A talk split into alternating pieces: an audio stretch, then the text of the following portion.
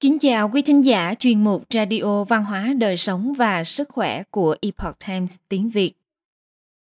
Hôm nay, chúng tôi hân hạnh gửi đến quý vị bài viết của tác giả Bob Kurtman có nhan đề Dùng bữa tối cùng ngài Thomas Jefferson, du hành ngược thời gian để trải nghiệm một bữa tiệc sống động của trí tuệ và ý tưởng. Do dịch giả Hoàng Long chuyển ngữ từ bản gốc của The Epoch Times. Mời quý vị cùng lắng nghe.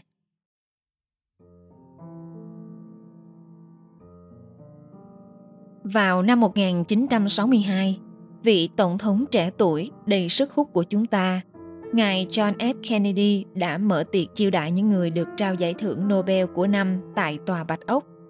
Ông đã nói với đám đông như sau: Tôi nghĩ đây là nhóm người phi thường nhất về tài năng, tri thức nhân loại mà từng tụ hội cùng nhau tại tòa bạch ốc này, ngoại trừ khi ngài Thomas Jefferson dùng bữa tối một mình. Chắc chắn rằng đây là một tuyên bố tuyệt vời. Yến tiệc của trí tuệ Những hồi ký của bà Margaret Bayer Smith cho chúng ta biết một số chi tiết thú vị về các lần ghé thăm của bà đến dinh tổng thống, nơi mà bà cùng phu quân đã thực sự được dùng bữa tối cùng ngài Thomas Jefferson – vị tổng thống thứ ba của đất nước chúng ta. Năm 1800, cô dâu trẻ tuổi Margaret Smith đến thủ đô Hoa Thịnh Đốn. Chồng bà là một phóng viên báo chí và là một trợ thủ đắc lực cho chiến dịch tranh cử tổng thống của ngài Jefferson.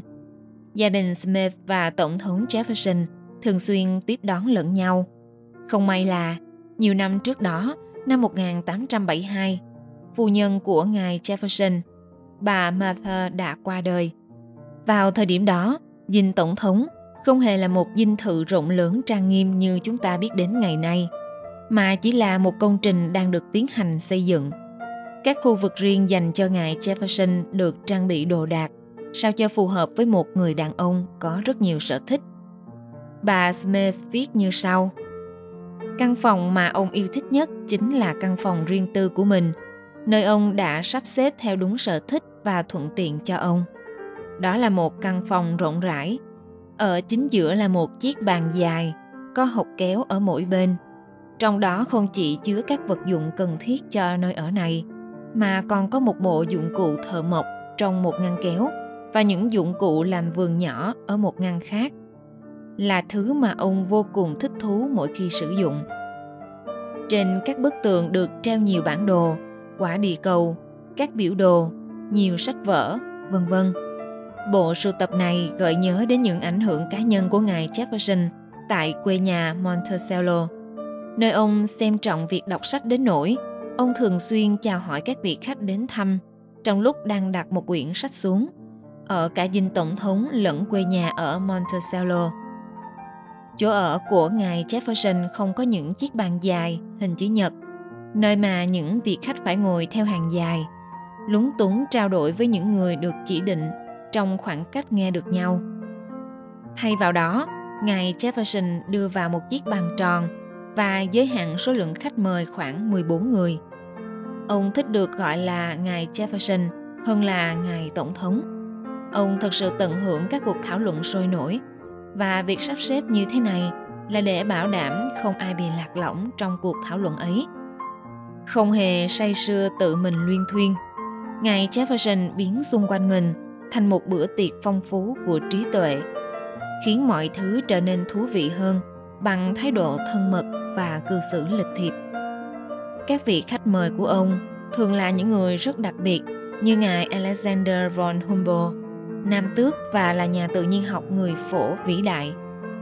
Ngài Jefferson yêu thích việc kết hợp những người tài trí như vậy với các nhân vật quan trọng trong chính phủ mà ông cảm thấy buộc phải có nghĩa vụ tiếp đãi hẳn là bà Smith đã cho chúng ta cảm tưởng đây là những sự kiện đặc biệt để tận hưởng thay vì là những nghĩa vụ xã hội phải miễn cưỡng chịu đựng.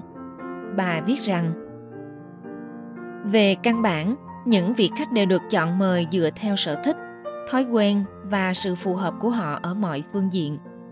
Điểm lưu ý này có một tác động hữu hiệu khiến cho các bữa tiệc của ông trở nên thoải mái hơn là các bữa tiệc tối thông thường Việc giới hạn số lượng khách là để tránh tình huống các khách mời tạo thành các nhóm nhỏ rời rạc và hạ thấp giọng để trao đổi các cuộc trò chuyện riêng biệt. Một thông lệ khá phổ biến và gần như không thể tránh khỏi trong một bữa tiệc lớn. Tại bàn của ngài Jefferson, mọi người đều góp mặt trong cuộc trò chuyện. Mọi khách mời đều được hoan nghênh và thích thú với bất kỳ chủ đề nào được thảo luận. Bà Smith mô tả những món ăn được phục vụ ở đó là một sự phối trộn giữa tính tinh gọn của nền Cộng hòa kết hợp với những món cao lương mỹ vị. Những vị khách của ông yêu thích điều đó. Những đặc sản ẩm thực của miền Nam như đậu mắt đen và củ cải xanh được kết hợp hài hòa cùng với những món ngon do vị đầu bếp người Pháp của Tổng thống. Ông Honoré Julien chuẩn bị. Chúng ta đều biết rằng ngài Jefferson yêu thích và thường chiêu đãi rượu vang hảo hạng, mì ống và phô mai được chế biến theo công thức riêng của ông. Những sự kiện sống động Ngài Jefferson là một quý ông không bao giờ ngừng học hỏi và những bữa tiệc tối như vậy chính là một phần mở rộng của sự thật này. Những bữa tiệc ưa thích nhất của ông là những buổi chỉ giới hạn bốn người. Để giữ cho cuộc trò chuyện được thuận lợi nhất, ngài Jefferson đã đưa phát minh của ông vào thiết kế của căn phòng. Ông đã lắp đặt những chiếc bàn xoay và đặt những chiếc kệ xoay trong các vách tường, giúp thực khách giảm thiểu tối đa tình trạng bị phân tâm bởi việc đóng mở cửa cũng như các thao tác phục vụ món ăn và dọn dẹp bàn thường do những gia nhân thực hiện tuy nhiên điều đó không phải để nói rằng sẽ không có những điều gây sao nhãn có một chú chim vật nuôi của ngài jefferson thường sẽ xa xuống bàn của ông chiêu đãi ông bằng vài nốt nhạc ngọt ngào nhất hoặc là đậu trên vai và lấy thức ăn từ trên môi của ông ông rất yêu quý chú chim này sau bữa tối, những vị khách mời có thể tản bộ thăm khu vườn trong dinh thự. Bởi vì quốc hội từ chối cung cấp tài chính cho việc nâng cấp khu đất, nên ngài Jefferson đã dùng tiền của mình để làm việc này. Và đó cũng là một công trình còn dang dở. Ngài Jefferson, người đã trồng các giống nho Âu Châu ở đồn điền Monticello, không trồng loài cây này ở dinh tổng thống. Thay vào đó, ông đã lựa chọn trưng bày các loài động thực vật bản địa của Mỹ Châu. Chỉ trong vài tháng, các vị khách đã có thể ngắm nhìn hai chú gấu xám nhỏ Bắc Mỹ mà đại úy Zebulon Pike bắt được trong chuyến thám hiểm dọc sông Arkansas của ngài Jefferson. Các khách mời được tiếp đãi như nhau trong bữa tiệc và xung quanh là những điều kỳ thú mà ngài Jefferson sưu tầm được. Những bữa tiệc như vậy chắc chắn đã dẫn đến một cuộc thảo luận yến tiệc thú vị.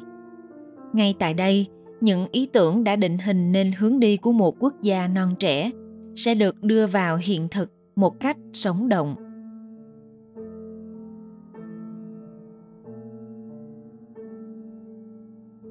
Quý thính giả thân mến, chuyên mục Radio Văn hóa, Đời sống và Sức khỏe của Epoch Times tiếng Việt đến đây là hết.